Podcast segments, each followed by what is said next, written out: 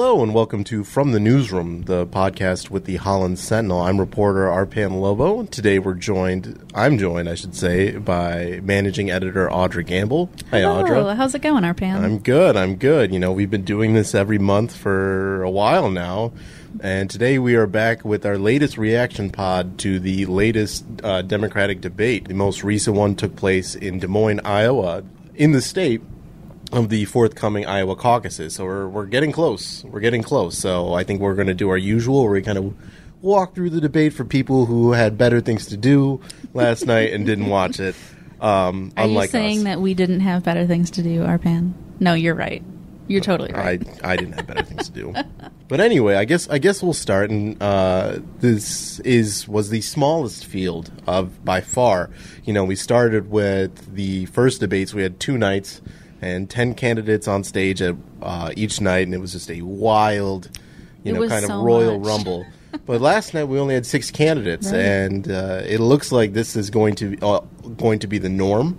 Uh, of course, it'll get smaller as we go further, but what were your kind of main observations from last evening's debate? Yeah, I mean, a, a 20 person debate is, is a totally different beast than a six person debate, that's for sure, or even a 10 person debate, you know, if you're just taking it, you know, one night at a time.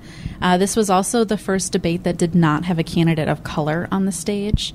Uh, so last night we had Bernie Sanders, Joe Biden, uh, Pete Buttigieg, Amy Klobuchar, Tom Steyer, and Elizabeth Warren, which meant Andrew Yang was not on the stage. Um, at this point, Cory Booker, Kamala Harris, and Marianne Williamson are out. They've dropped out. I guess we're also including Bloomberg as not being on the stage? Question mark. Well, the reason he's not on the stage, and Michael Bloomberg is the former mayor of uh, New York City. He's also a businessman, a billionaire.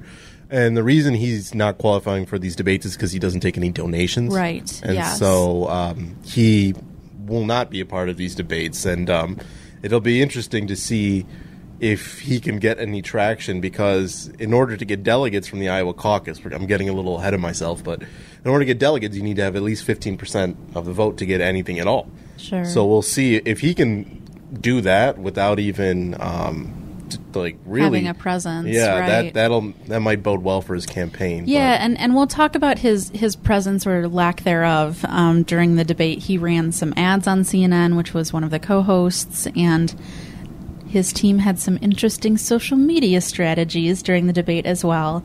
Um, but why don't we jump into you know some of the substance of the debate and and some of the things that they talked about? What topics really stood out to you as either successful or wildly unsuccessful to the audience last night? Well, the evening started with a very long uh, uh, section on the situation with Iran and foreign policy. Uh, the debate started at nine. By the time they had uh, finished uh, speaking or moved on to a different topic, I looked at my uh, clock and it was nine forty, and I was thinking, Right. "Wow, I can't believe they spent forty minutes on one topic." And especially in just a two-hour debate, two hours and change, it was uh, surprising. But I that definitely led to a lot of discussion. Uh, recently, there's been a lot of kind of back and forth between Bernie Sanders and Joe Biden over their stances because they were both in Congress when uh, the Iraq War was being voted on. And Biden at the time was one of the major proponents of the war, and Sanders voted against it. And so that was something that Bernie was kind of going after Vice President Biden for. Um, it was an opportunity for some of the uh, lesser experienced, um, maybe not lesser experienced, but lesser uh, tenured candidates like Tom Steyer, Pete Buttigieg, and Amy Klobuchar, um, Elizabeth Warren as well. They all were not members of Congress at that time, so they had their own spins on it. So that was something that stood out for me. I, I also thought that it was kind of um, a missed opportunity, partially for Biden in that very long slog of a segment on, on foreign policy. You know that is is one of the places where he does excel, and it is partially because of just you know his sheer tenure um, in in government. Um, but it's also one of the reasons that he was chosen as Barack Obama's running mate in 2008. Um, you know he he has the ability to bring a certain amount of gravitas where he can say i've you know literally been in the room where these decisions are made. I was there for you know for bin laden raid and, and all of these things that you know the other candidates on the stage really can't shake a finger at. I don't necessarily know that he um, made that impactful of a moment out of that opportunity, though, because he and Bernie Sanders did get into the weeds on you know particular votes and and talking about the authorization for use of military force, which is important for sure. But I, I don't know that he um, you know made it as as as much of a standout moment as he could have to kind of launch um, his debate performance really strongly right at the start. Yes, that that's definitely something where in these debates, you know, Biden, Biden is still among the front runners, of course, although that gap has sort of uh, been decreased. However, these debates, he really hasn't had a strong showing at these debates yet.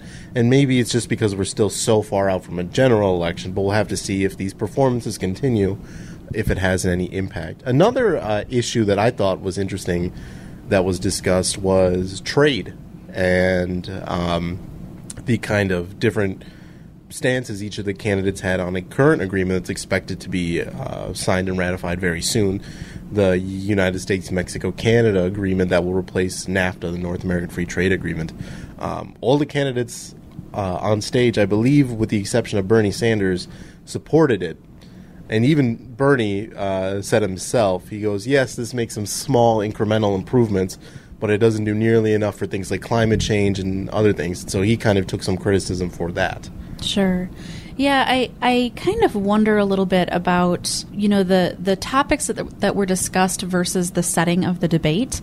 Uh, you know, we're we're just a few weeks out from the Iowa caucus, which, if you're not familiar, uh, a caucus is very different than a primary. In a primary, you go to your polling, polling location, you um, you know fill in the circle for whichever candidate that you want to select. You you drop it in the box or, or you know whatever the situation is at your polling place, and then you're on your way. Um, the Iowa caucuses are run very differently. Uh, com- community members throughout the state will go to churches and schools and, and you know city buildings, kind of like you would for a polling location, but you have to stay there and um, communicate with other members of your community and try to sway them into your corner of the room uh, for for whichever candidate you're there. There are caucus leaders with within um, campaigns that will you know try to be as informed as they can about their particular candidates' policies and and you know try to sway other people in the room. And it's very much so you know a, an hours long kind of in person debate among other members of your community, which is frankly quite fascinating to watch, but it's very different and it's very um, kind of community level based. So some of the times in the debate where um, you know, c- candidates started talking about very specific components of policies, or, or I kind of felt this especially when they started talking about nuances in the, in their healthcare um, plans. I sort of wondered if these sorts of, of conversations at this stage is what will best serve caucus goers on February 3rd, um, and and what the things that they will remember while they're in that room, you know, trying to decide what what sign to stand under. I'm not really sure that you know anything other than the big picture talking points and, and sort of broader stances are what people are going to bring into those rooms um, the night of the caucus to to try to sway each other, you know, to join their their group. Right. Uh, I think that one kind of missed opportunity from the debate was the discussion, a broader discussion of climate change. Um, Iowa is a very large agricultural state, very large corn producer, and um, outside of a few tangents, there wasn't enough opportunity, maybe, to uh, I think really hit on that. Um, I, I, there was a good question I thought of what would you do for the farmers and factories that are going to be lost sure. uh, to climate change, and I thought that brought up a substantive d- discussion. Um, but at the same time, I think that the big foreign policy things that's for the national audience, and it's difficult. You know that that debate was aired on CNN, and it, you can't be super focused on just one part of the country. It needs to be a broad thing. But I do th- I do agree with you that that was kind of a missed opportunity. Sure. Um, so one of the the kind of spiciest moments of the debate by far. Arpan is rolling his eyes, so all of you know. um, was this exchange kind of facilitated by the moderators, which um, were the Des Moines Register and CNN, talking about um, a meeting between Elizabeth Warren and Bernie Sanders that happened in 2018. Um, Arpan, do you kind of want to walk through your, your thoughts and feels about what was said between the two candidates last night? Sure. uh, so for some background, uh, Elizabeth Warren and Bernie Sanders met in 2018 to discuss the upcoming presidential election, and both of them decided they were going to run. And according to the Warren campaign, and Warren has came out and uh, said this, uh, Warren said she was going to run, and then Bernie said, "I don't believe a woman could win the president uh, presidency." Excuse me. Bernie has denied saying this. He said that uh, President Trump would weaponize anything he could, and that he is a sexist, so he might make some comments there. But he has vehemently denied uh, saying that a woman couldn't win the presidency, and he did so again last night when he was asked. Whereas the Warren campaign has doubled down and said yes, he did say that, and you you could kind of see. Um, you know, Warren get visibly upset when he denied saying it during the debate last night. Yes, and uh, this is this is the same Bernie Sanders who who lost the nomination to Hillary Clinton in 2016, and also and he brought it up last night. He he told Elizabeth Warren to run in 2016. Um, so it's it's a it's kind of like a mixed signals if if he was telling her two years later, oh, you can't win because you're a woman. Anyway, he denied uh, saying that last night. He brought up the point. He said Hillary Clinton won the popular vote by three million votes um, and that I would support any of these candidates if they, if they get on stage. But um, he said that he never told Elizabeth Warren that she couldn't win because she was a woman, and this led to a very uncomfortable kind of moment where the moderator Abby Phillip asks Senator Sanders. She goes, "So, Senator Sanders, just to confirm." You never said that a woman couldn't win the presidency. And then he said, That's correct. And then she immediately goes, Senator Warren, what did you feel when Senator Sanders said a woman couldn't win the presidency? And it was, you know, yeah, you know, Ber- Bernie kind of like smirked and shook his head, and Elizabeth Warren said she was disappointed. But and she she, she used the opportunity to say, uh, kind of tout her own electability. Sure. She made this comment about, oh, the women on the stage haven't lost any elections, and that's true. She, when she was elected to Senate, and I believe 2012, that was her first. Um, Senate race. So it's not like she she's lost it before. And obviously, she won re-election one time, but it, it, it, was very very uncomfortable, especially you know personally for me. I, I, like to use these debates as opportunities to see where candidates stand on uh, pressing matters, and I'm not saying. Gender, gender equity is a pressing matter too. I don't think that's you know something that can be dismissed. But for a very he said she said story, I, I think wasting time during a two hour debate on that a few weeks out from the first caucus isn't productive.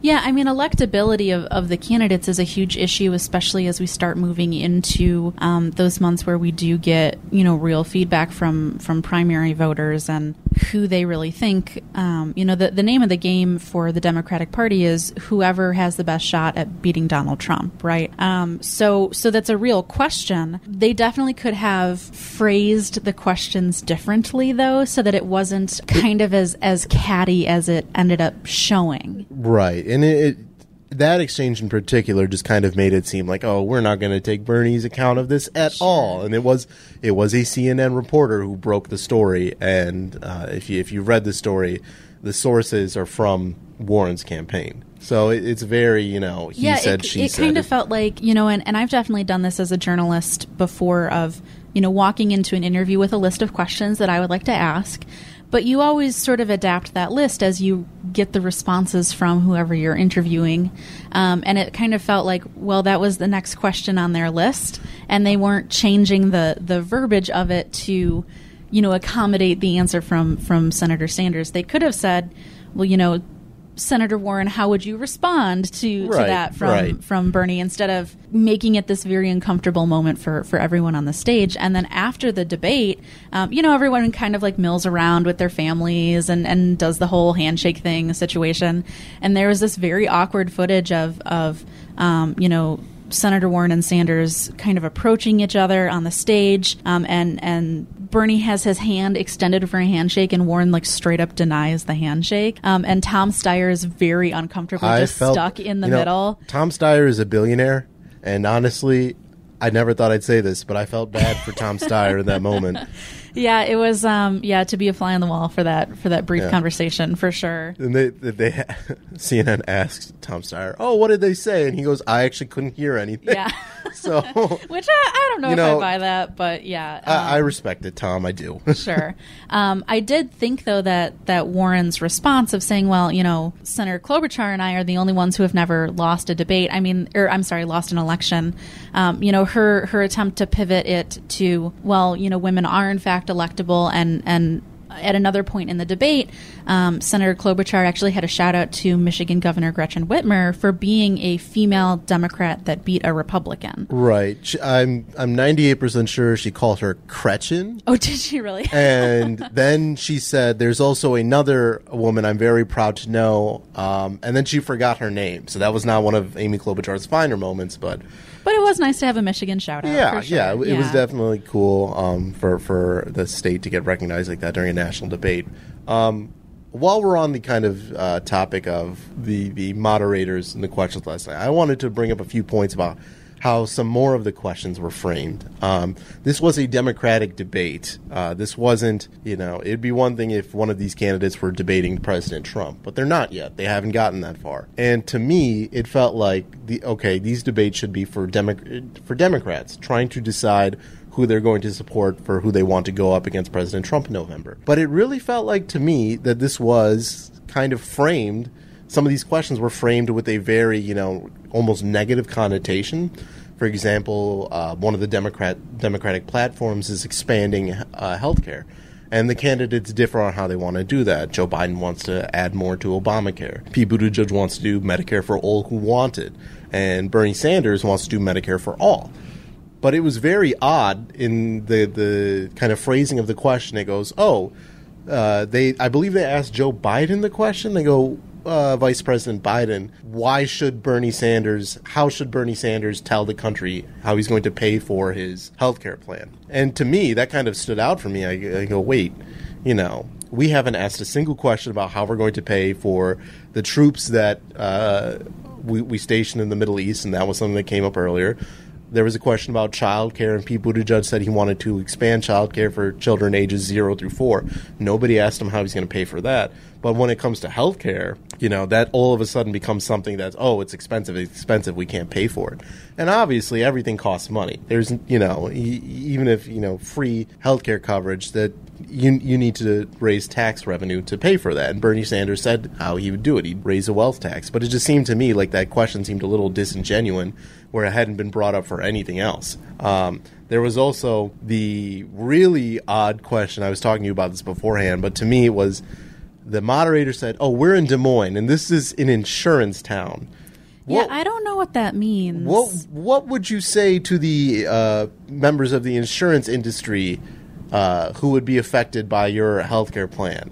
And it was a very bizarre question. I go, this is very very niche. Like, you know, w- we we just talked about how they needed to be like hyper focused for a national audience. That was a super like uh, super focused question. I was like, whoa, that's like me sitting at home watching that. That was like, wait, this isn't something. And uh, Bernie said, oh, we'd provide job training and you know subsidies for these people so they could you know get back on there. So he at least was prepared for it.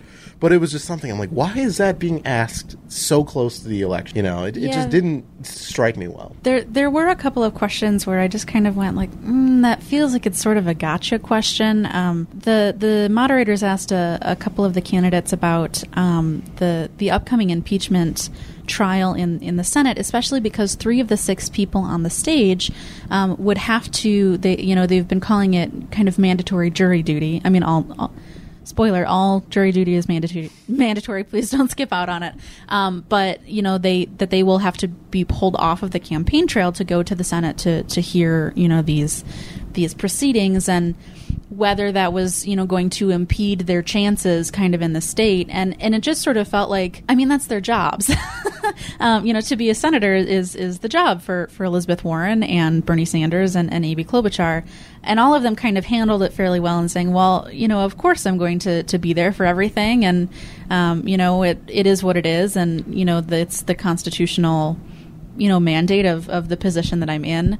Um, but it did kind of seem like sort of a, a gotcha question from the moderators to, to phrase it in the manner that they did. Yeah, and I thought that came up a couple different times too. You know, I, I they're for the people who watched it um, on CNN, there were the little graphics at the bottom that showed what the question was, and it, the way that they were just phrased, it just seemed off. Like I'll read three Sure. I have right in front of me, and I think these were the ones that stood out. Um, so it's question: Warren supports a new trade deal with Mexico and Canada. Why is Sanders' opposition to it wrong? And then, okay, so you're framing one candidate's position as wrong to begin with. Here's another one. Sanders' proposals would double federal spending over a decade. How will he avoid bankrupting the country? Spoiler alert, the country is already b- bankrupt. We have a multi trillion dollar deficit. Again, it's just one candidate, you know, one question. Finally, does Sanders owe voters an explanation of how much his health care plan will cost them and the country? So it's one thing to say, oh, how will we pay for this, you know, with tax revenue? But for to come out and say, oh, how much will it cost people personally? Where if you if you're Bernie, you've been saying, oh, this is, you know, to save money. This is to, you know, eliminate healthcare costs. It just seemed very kind of disingenuous uh, from my end. Yeah, I, I think that um, you know the the phrasing of things and and the formatting can can often kind of force a, a candidate to either accept or reject the premise of the question, uh, rather than you know spending that valuable time on, on their you know countdown clock of seconds to answer, um, actually getting into um, you know their their policy and and what would help connect them to potential voters. I wanted to talk a little bit about the closing statements from some of the candidates. Uh, you know, we are kind of on the eve of of that moment where where people tell the nation for the first time what regular human people think of of of these candidates at this point and um, some candidates I thought had very compelling closing statements to, to kind of head them into the caucus, but um, I wonder what your thoughts were on, on who did particularly well to kind of close out the night. Well, uh, when I view these things, sometimes these things stand out to me, but that doesn't necessarily they they, they kind of like ran over well. Sure. But I did think Pete Buttigieg's, uh, you know, we we mentioned Elizabeth Warren talking about her electability. I thought Pete Buttigieg spent his closing statement talking about his electability, and he said, you know, we have one shot to make sure that you know President Trump doesn't get reelected, and I think I'm the best candidate to do that. Um, and so that kind of stood out to me as like, okay, you know, Pete Buttigieg has been talking about um, how his kind of lack of experience isn't, you know, as big of a hindrance as other candidates have made it seem. And so it was very interesting to me to for him to play on that kind of intentionally to say, you know, I'm the guy that can get this done. Yeah, I, I thought that um, part of his closing statement that stood out the most to me was when he started talking about um, Donald Trump's hold over Christians um, in the Republican Party, and, and an evangelical base is um, a key component of the GOP's kind of stronghold. And in um, uh, Pete Buttigieg's closing argument, he said, um, "You know, I, I kind of reject that. Um, you know." Christians have to, to have this sort of monolithic, singular, you know, view. And, um, you know, he said, God does not belong to one political party. Um, and I think that, you know, that wasn't really something, you know, faith wasn't really something that came up in, in I really any of the Democratic debates so far. Um, but he, he was trying very hard to, you know, push that he can be this this unifying figure and could potentially cross over to you know those all important independents um, in the states where there are a lot of kind of purple voters up for grabs. Right, right, and it was definitely him. Pete Buttigieg has tried to carve out this space as a moderate sort of centrist. Sure. I think that was definitely a, a play at that. Um, what did you think about um, Vice President Biden's closing statement? Well, I thought you know Biden in general, uh, his evening was more more of the same from him, where he touts his experience. In terms of his closing statement, I, I have to be honest for you, I, nothing stands out for me. You know, it was more of the same from him. I, Yeah. I'm not remembering anything in particular that he said that felt like anything new. Yeah, I, I don't really think that um, you know he's he's looking to rock the boat at this point in time.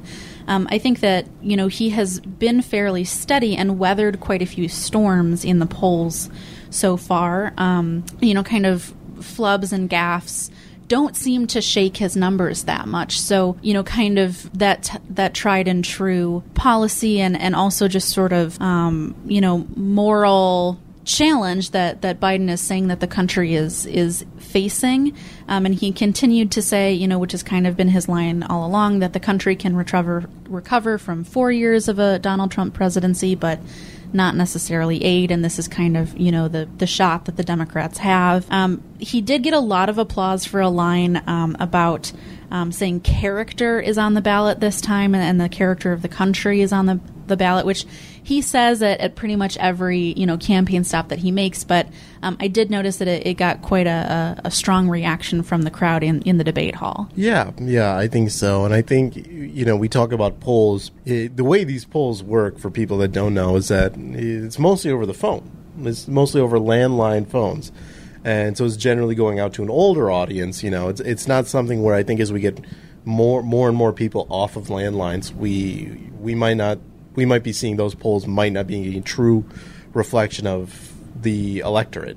And I think it's a good thing that we're getting so close to finally like actual caucuses to where like okay we don't have to go off polls anymore because like I, you know it, it's very they have a limited purpose. It's very pedantic, yes. you know. And in 2016 should have been the the year where everybody learned, okay, we shouldn't place such an importance on polls because every single poll, um, every single mainstream poll said that Hillary Clinton was going to win in a rather, you know, easy fashion. That obviously wasn't the case, and you know, a lot of people were shocked because they relied on polls and pollsters. So. I am looking forward to you know having some tangible evidence in in a few weeks. You know, right now I think you know personally I, I see four candidates as kind of carving themselves out the leader. That's Biden, Buttigieg, Warren, and Sanders. But who knows? Maybe a Mike Bloomberg might do really well in the Iowa caucus, and that'll be kind of a surprise. But it, it could happen. We just have to see what happens. Do you feel that anyone's performance in the debate really changed, you know, their standing going into the, the caucus night, or do you feel it was kind of, you know, status quo going in and status quo going out? Uh, for the most part, I think Elizabeth Warren had a good night just because she was able to deal with the, the kind of difficult, not so much substantive questions, but the questions on, oh, you know, the, the, the whole quote unquote beef with sure. Bernie. I thought she handled that well, you know, and didn't do it in a derogatory, uh, derogatory manner to where it's kind of going to, you know, people. She she has an appeal to people who maybe want to embrace a lot of these progressive policies that a candidate like Bernie Sanders embraces, but she also has her ties into a more center leaning.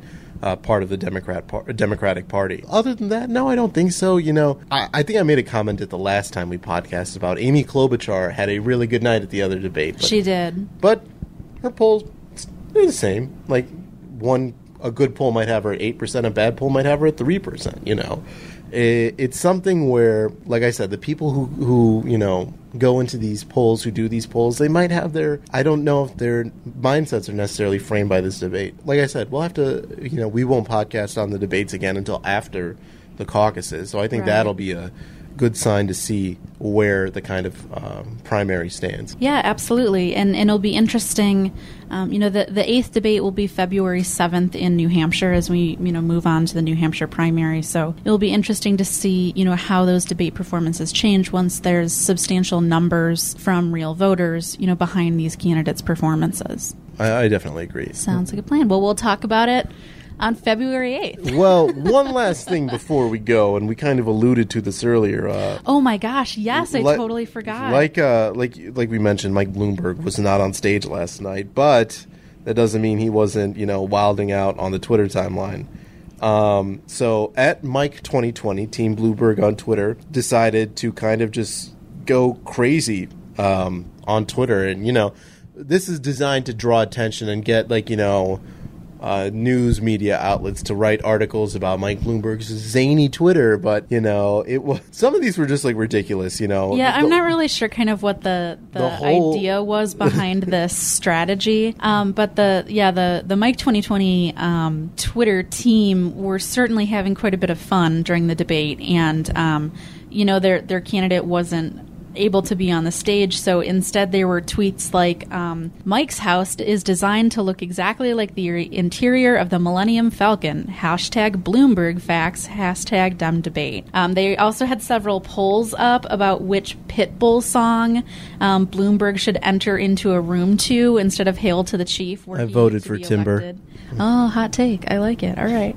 Um, you know, there were also tweets about, um, you know, instead of an inaugural address, he would sing "Shallow" with Lady Gaga. Um, you know, asking what body part people should get Bloomberg 2020 tattoos on. I mean, it was kind of all over the place. I it certainly generated talk about it, I guess. Um, it, I'm just not sure how well those tweets played into. You know, Bloom, Bloomberg is trying to to say that he's you know the adult in the room in all of this, and I, I'm just not sure how well that translates when you're tweeting about you know pitbull songs and face tattoos. It seemed like it was a real like, oh, how do you do, fellow kids moment. like, I don't know, like.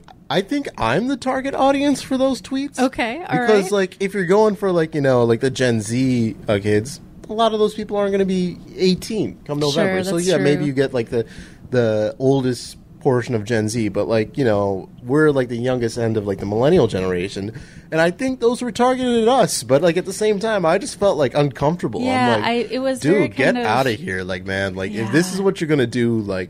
I get it. It's fun. It's fun to you know make jokes sometimes, but you know this But is also, like it's a you can't- presidential You can't be campaigning about like you said. I'm the adult in the room, and then your like Twitter is tweeting out a picture of a meatball with your face superimposed Right. over it. Be like, which meatball looks like Mike? You know, Oh, gracious. It's it's not necessarily cute or charming. It's just kind of like pandering Cringeworthy, and cringe, yeah. cringeworthy. There's there's a fine line. I think you know, especially like in our modern times, the internet is a very strange place, but.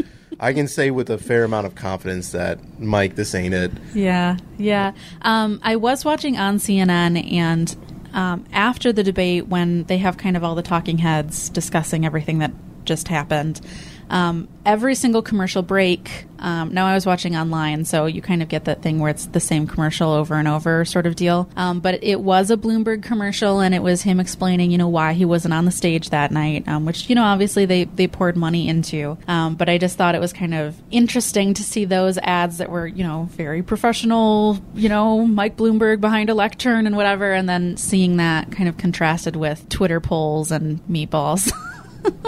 Team Mike tweeted about Mike handing out Vicks VapoRub on the New York City subway, and I'm just like, it was a lot. what are we doing here, fam? Like, come on. There's got to be more Oh, productive ways to like try to engage with people online. Anyway, I, th- I think you know I think that's only the start. I think 2020 will just get weirder as we get further. It's gonna be wild, guys. buckle up, folks.